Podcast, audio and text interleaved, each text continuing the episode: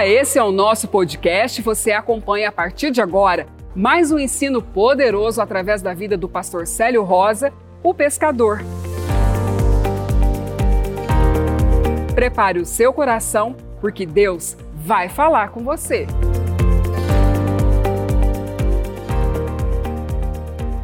Abra sua Bíblia comigo na carta aos Coríntios, no capítulo 2. O, o apóstolo Paulo começa essa carta assim: Eu, irmãos, quando fui ter convosco, anunciando-vos o testemunho de Deus, não foi com sublimidade de palavras ou de sabedoria. Pois nada me propus saber entre vós, senão a Jesus Cristo e este crucificado. Eu estive convosco em fraqueza, em tremor, em grande tremor.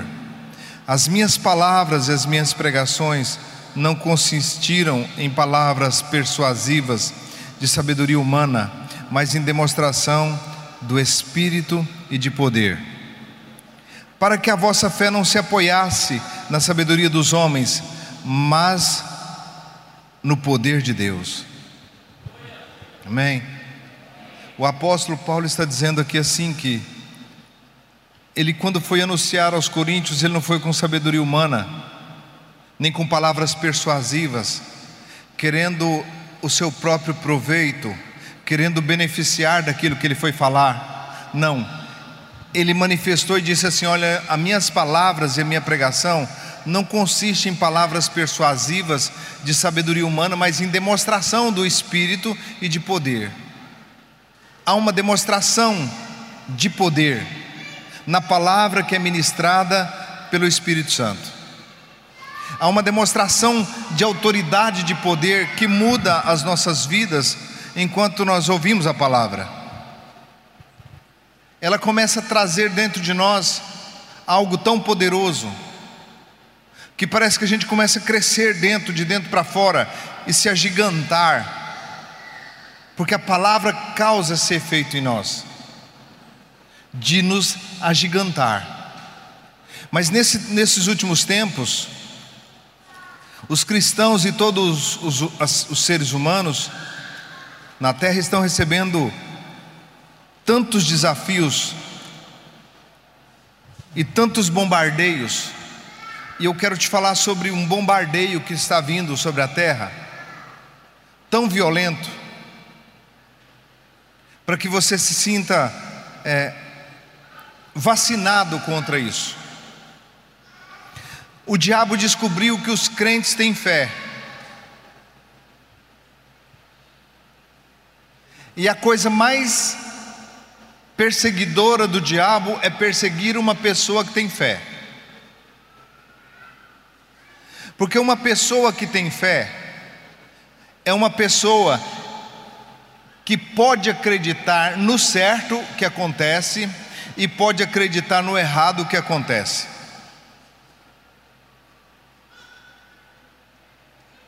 Existem dois tipos de fé. Existe a fé que opera positivamente para a sua vida, existe a fé que opera negativamente para a sua vida. E que tudo é fé. Fé a maior descrição que os hebreus dizem a respeito de fé é que ele diz que a fé é a certeza das coisas que se espera. Se o mosquito da dengue me morder, eu não acredito que eu tenho dengue. Porque é uma questão de acreditar. Quando nós começamos a usar a nossa fé de cabeça para baixo, ao contrário, ela começa a atuar ao contrário. Por isso que a nossa palavra, a nossa pregação, não vai ser com palavras persuasivas de sabedoria humana, mas em demonstração do espírito de poder. Ou seja, o que eu temia me sobreveio, e o que eu receava me aconteceu. Nós não podemos ter uma fé negativa. Nós não podemos ser pessoas pessimistas. Nós não podemos ser pessoas ciumentas. Se fé é uma certeza, o ciúmes é quase já uma certeza. Segundo aos Coríntios capítulo 10, verso 3. Pois embora andando na carne, não militamos segundo a carne, Você deixa a sua carne falar com você? Se você deixar sua carne falar com você, com certeza você vai ter muitos problemas. Porque a sua carne acusa que você está com algum problema quando sente uma dor. Você sente uma dor no estômago, você já associa qualquer doença paralela àquela dor. Se alguém de manhã cedo falou para você que fez uma cirurgia de apendicite e você sente uma dor na barriga, talvez seja aquela dor de caminhar bastante. A primeira coisa que você pensa é em apendicite, certo? Se um pessimista aproximar de você de manhã cedo, ele consegue destruir o seu dia e falar: oh, difícil o negócio, hein, rapaz, eu não sei o que eu vou fazer. Eu estou devendo, eu estou assim, eu estou assim, eu estou assim. Porque é algo muito forte na sua mente para que você comece a acreditar naquilo que é negativo para a tua vida. Eu costumo de manhã cedo, eu quero dar uma dica para vocês, eu costumo de manhã cedo sempre falar alguma coisa de Deus. Eu costumo de manhã cedo sempre fazer uma oração quando eu estou no chuveiro. Eu costumo sempre fazer alguma coisa específica. Eu, eu canto, uma, eu, eu balbuceio um hinozinho para que a minha cabeça fique cheia. No meu primeiro pensamento seja algo espiritual. Porque todas as informações que eu vou ter durante o dia, a maior parte delas sejam ataques do diabo na minha mente para fazer eu acreditar. Tudo que você começa a acreditar, tem que haver evidência da sua crença, porque fé não é só a fé positiva que funciona, funciona a fé de cabeça para baixo também. Jó estava muito sossegado, mas tinha uma área que ele tinha medo. Na área que ele tinha medo, ele não tinha fé. Ele disse: O que eu temia me sobreveio, o que eu receava me aconteceu. Era a fé. A Bíblia diz que não foi Deus que condenou o mundo no dilúvio, que foi Noé que condenou o mundo. Noé tinha tanta fé que Deus falou assim: Noé, faz uma arca. Ele falou: Faço. O tamanho dela é assim, assim, assim. Ele não tinha, ele não tinha auxiliar, ele não tinha ajudante. Noé fez tudo no braço. E ele levou 40 anos trabalhando todo dia e fazendo a arca. Eu fico imaginando quem sustentou Noé fazendo a arca. Noé foi sustentado por quem? Pelo próprio Deus. Noé fez a arca, depois que fez a arca, teve que vir o dilúvio. Porque foi Noé que condenou o mundo, foi a fé de Noé que condenou o mundo. Se Noé não tivesse feito a arca, nada teria acontecido. A mesma história se repete em Abraão, aliás, em Moisés. Deus falou: Moisés, sai do meio desse povo, que eu vou destruir todos eles. Só não mandou ele construir uma arca, né, para vir um dilúvio.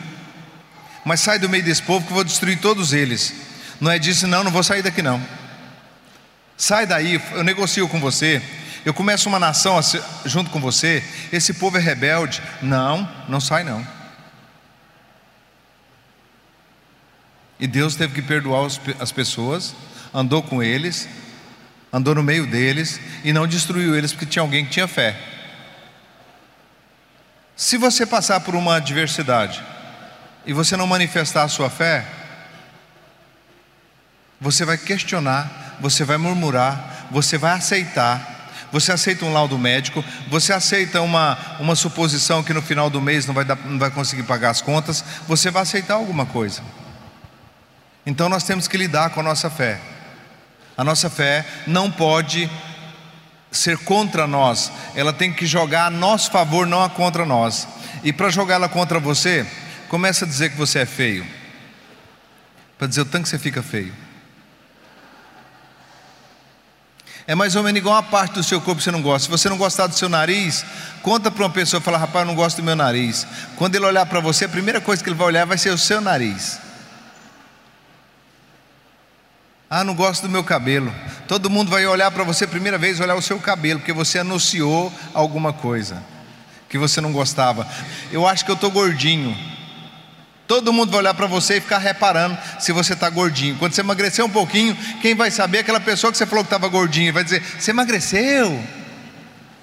Porque você está anunciando. Então, quando a gente tem problema, a primeira coisa que a gente faz, em vez da gente ir para o campo, para o quarto de guerra, para o lugar da batalha, nós vamos pedir um avalista para concordar com nós, com o nosso problema. Eu acho que eu estou passando mal. Eu acho que eu estou passando mal. Quem está passando mal não acha, tal tá, ou não está. Eu acho que eu não estou legal. É porque você está querendo um avalista junto com você para juntar a fé dele com a sua fé, para concordar que você está mal. Alguém diz, eu acho que eu vou desmaiar. Quem vai desmaiar, está vendo que vai desmaiar? Já desmaia, pronto. Não, eu preciso de um avalista que concorda comigo que eu vou desmaiar. Então você fala, espera que eu ficar atrás para me segurar.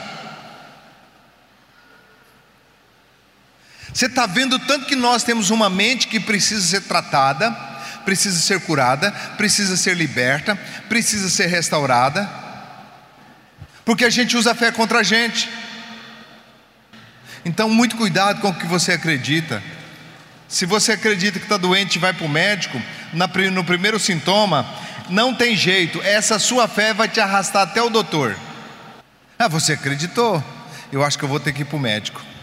Eu acho que eu vou ter que ir para o médico. Não, eu estou meio passando mal, acho que eu vou ter que ir para o médico. Se você desse um salto para cima e gritar, sai de mim em nome de Jesus Cristo, desse três cambalhotas, pulasse dentro da piscina, ah, não tem piscina? Enfia dentro do balde d'água, joga água na cabeça, pega um copo de água gelada, despeja dá uma de doido. Mas a primeira coisa é a sugestão que vem na sua mente, você diz, é realmente eu preciso, eu estou meio doente mesmo, estou meio mal, preciso fazer um check-up.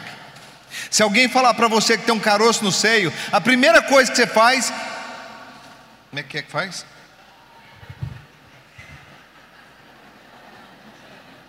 Um camarada diga para o outro assim: rapaz, Fulano teve câncer de próstata. Você vai fazer um xixizinho, você fala: Meu Deus do céu, será que eu também tenho esse negócio? Eu acho que eu não estou fazendo xixi direito, não. Meu Deus do céu, eu acho que eu também estou com esse negócio aqui. Que fé mais, mais brocada essa fé? Isso não é fé. Alguém fala para mim que tá, ele está com câncer, eu nem concordo com ele. Eu falo, não, meu irmão, você não tem câncer coisa nenhuma, não. Daqui a pouco o diabo vem buzinar na sua cabeça que você tem algum problema. E isso é fé de cabeça para baixo. Você não pode ter isso. Nós não podemos ter isso. Então, informações que chegam até você, tem que você tem que preocupar muito com elas. Porque elas podem chegar totalmente adversa, totalmente pela contramão, totalmente alheia, totalmente pessimistas. Alguém tem falta de pessimista? Não, pessimista tem um em cada canto, né? Verso 3: Pois, embora andando na carne, não militamos segundo a carne. As armas das nossas guerras, milícias, não são carnais, mas sim poderosas em Deus para destruição de fortalezas. Diga comigo: arma que destrói fortaleza. Diga de novo. Mais uma vez.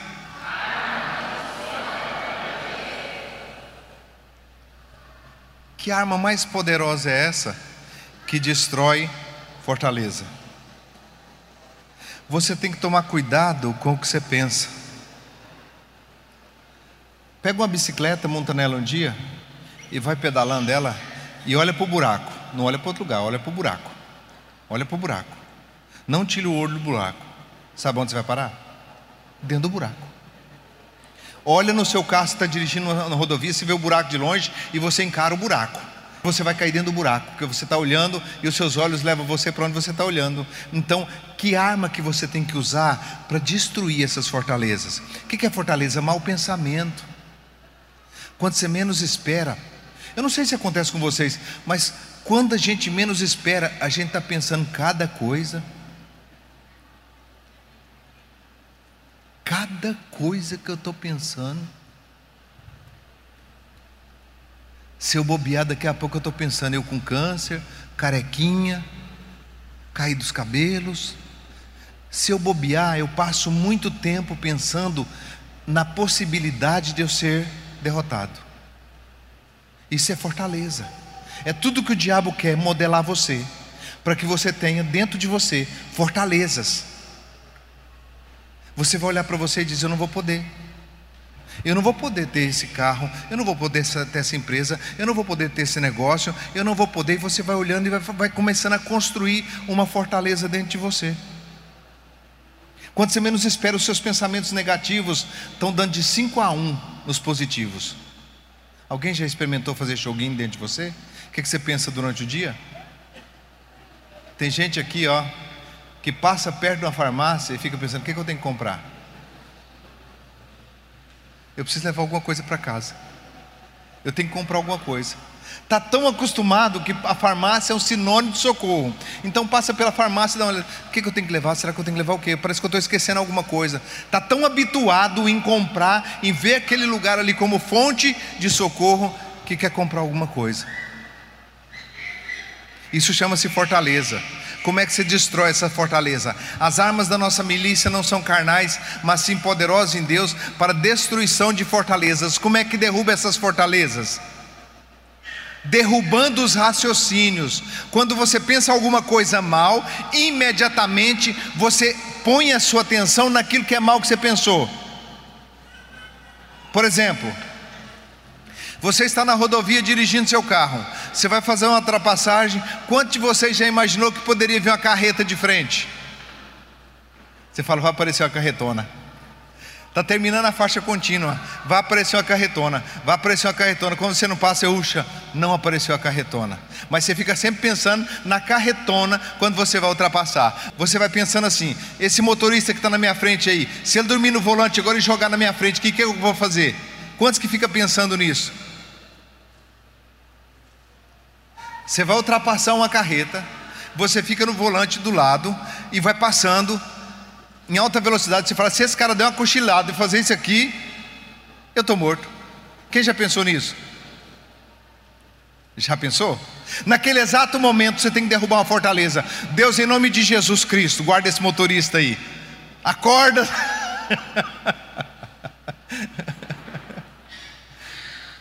para no semáforo, vai passar o semáforo, você passa no medo violento, o sinal está verde para você, mas parece que você sente que alguém vai bater na porta do seu lado. Quanto já sentiu isso? Isso tudo tem um nome: sugestão do diabo. Ele tenta montar uma fortaleza de um acontecimento negativo na sua vida, porque uma hora dessa você vai acreditando, acreditando, até que acontece. Você sabe qual é a casa que mais rouba? O ladrão mais entra nela? É a casa que o dono tem medo que ele entre. Ele vai entrar. Porque o medo é uma fé. Assim como o ciúmes é uma fé. Quantos aqui são apaixonados e morrem de ciúmes? Você está dentro de casa e está abrindo o guarda-roupa.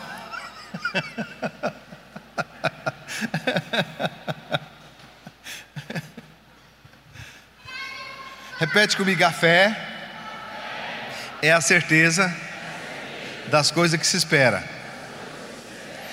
Você fica abrindo o guarda-roupa, que uma hora dessa tem que aparecer nem que seja uma miragem lá para justificar sua fé. Ciúmes é um sinônimo de fé que você não pode andar nessa fé negativa. Você não pode andar nesse lugar. Então, policia os seus pensamentos. Quais são os pensamentos verdadeiros, bons, saudáveis para você? Assim como você escolhe uma comida saudável, escolhe também pensamentos saudáveis. Tudo que é honesto, tudo que é de boa fama, tudo que é tratável, tudo que é amável, nisso pensei, e o Deus de paz estará convosco. Amém? Policie os seus pensamentos. Parece que eu não sei, não, mas eu acho que eu estou com algum problema. Você quer ver? É você ficar junto com uma pessoa que tem muita doença. Daqui a pouco você sai doente de perto dessa pessoa. Uma pessoa deprimida, você sai deprimido de perto dessa pessoa. Então começa a classificar e começa a policiar aquilo que você pensa. Por isso que o apóstolo Paulo escreve aos Coríntios: as, as armas da nossa milícia não são carnais, mas sim poderosas em Deus para destruição de fortalezas. É tudo que o diabo quer montar dentro de nós uma fortaleza, para que ele destrua. Derrubamos raciocínios e toda altivez que se levanta contra o conhecimento de Deus. Levamos cativo todo pensamento à obediência a Cristo. Digo assim, levando cativo. que, que eu estou pedindo para você repetir? Levando o cativo. Quem manda nos seus pensamentos? Quem? Você pensa se quiser. Quem consegue bloquear um pensamento negativo? O diabo fala assim para você: não tem jeito. Olha só a sua situação. Você imediatamente você deleta aquele pensamento e pensa diferente. Coloca no lugar daquele pensamento de derrota, de sugestão de derrota para você, você coloca um sentimento: nossa, eu estou vivendo bem demais. Glória a Deus, que alegria. Por isso que no momento que você estiver com dor, não faz cara de dor, não. Ah, pastor, você não sabe a dor que quer. Não faz cara de dor, não. Graças a Deus eu sou sarado. O diabo fala assim, mas não está funcionando com ele, não, ué. E vamos buscar outra ferramenta lá, porque essa aqui não está funcionando com ele, não. Todos estão falando que ele está quebrado, falido, sem expectativa.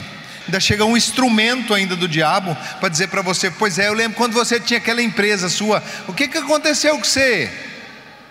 Alguém já ouviu isso aqui? O que, que aconteceu com você? Você vendeu aquele carro? Você está a pé? O que aconteceu com você? Aí você fala: Não, cansei de andar em carro nacional, encomendei um carro importado, está chegando agora, então é, o meu carro novo está chegando, eu então estou andando um pouco a pé, valorizando, porque eu vou comprar um carro agora só para me andar alguns dias, o meu está chegando logo aí, então comprei um carro importado. Aí Deus fala, vixe, ele, olha, ele anda é por fé, ele não anda por vista, não, ele não tem, mas está vendo já que está chegando, ele já está enxergando lá na frente, isso é andar por fé. Andar por fé, você fala assim, não, estou trabalhando naquela empresa lá, ó. eu vou ser um trabalhador dentro daquela empresa, tem um emprego bom para mim chegando aqui amanhã. Não sei quem que vai vir, mas vai vir dar uma notícia para mim que está precisando do meu trabalho e eu vou trabalhar em algum lugar. Isso é fé. Cuidado com o que você acredita. Cuidado com as sugestões que você recebe. Elas podem destruir você. Cuida do que você pensa, porque o que você pensa pode estar se tornando uma realidade na sua vida. Cuida dos seus pensamentos. Cuida o que, é que você está pensando. Cuida da sugestão que vem da boca das pessoas para você. Derruba todo o raciocínio, derruba toda a altivez, derruba todo o conhecimento que quer combater o conhecimento de Deus está dentro de você. Não, mas Deus prometeu. Deus falou para mim no Salmo 112 que prosperidade há na minha casa. Então não aceito desse jeito, não. Eu quero uma vida nova. E eu creio nessa vida nova. Isso é fé. Amém? 1 João capítulo 4. Eu quero que você pegue esse versículo. Eu quero pedir para vocês agora que tenham medo de qualquer coisa, um medo de doença, um medo de perder o esposo, um medo de perder a esposa, um medo de perder os filhos, medo dos filhos morrerem, medo dos filhos ficarem doentes, qualquer medo que você tiver. Todos os medos que eu tinha, eles foram acabados na medida em que eu comecei a confessar esse versículo. Eu falava esse versículo todos os dias, sempre que eu sentia algum medo. Isso aqui foi palavra de confissão por muito tempo, por muitos dias, muitos anos, eu confessando para que eu não tivesse medo. Verso 18: No amor não há medo e ponto final. No amor. 1 João capítulo 4, verso 18. No amor não há medo. Em Jesus não há medo. Deus é amor. Jesus é a obra de amor. No amor não há medo. Antes o perfeito amor lança fora o medo, porque o medo produz tormento. Aquele que teme não é aperfeiçoado em amor. Diga comigo, no amor não há medo. Antes o perfeito amor lança fora o medo, porque o medo produz tormento. Aquele que teme não é aperfeiçoado em amor. Você tem medo? precisa ser aperfeiçoado em amor. Tem medo de ficar pobre, tem medo de ficar doente, tem medo de não ter trabalho, tem medo, tem medo. Aonde você tem medo, você precisa ser aperfeiçoado. E como é que aperfeiçoa? Começa a confessar: no amor não há medo, antes o perfeito amor lança fora todo medo, porque o medo produz tormento, e aquele que teme não é aperfeiçoado em amor. Eu não tenho medo de doença, eu não tenho medo do diabo, eu não tenho medo do escuro, eu não tenho medo de barato, eu não tenho medo de rato, eu não tenho medo de fantasma, eu não tenho medo de pesadelo, eu não tenho medo. eu não tenho medo.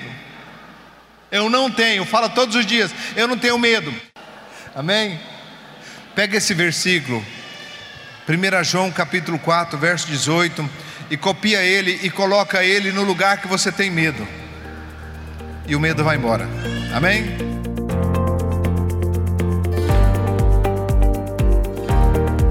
E esse foi mais um episódio do nosso podcast. Esperamos que você tenha sido edificado.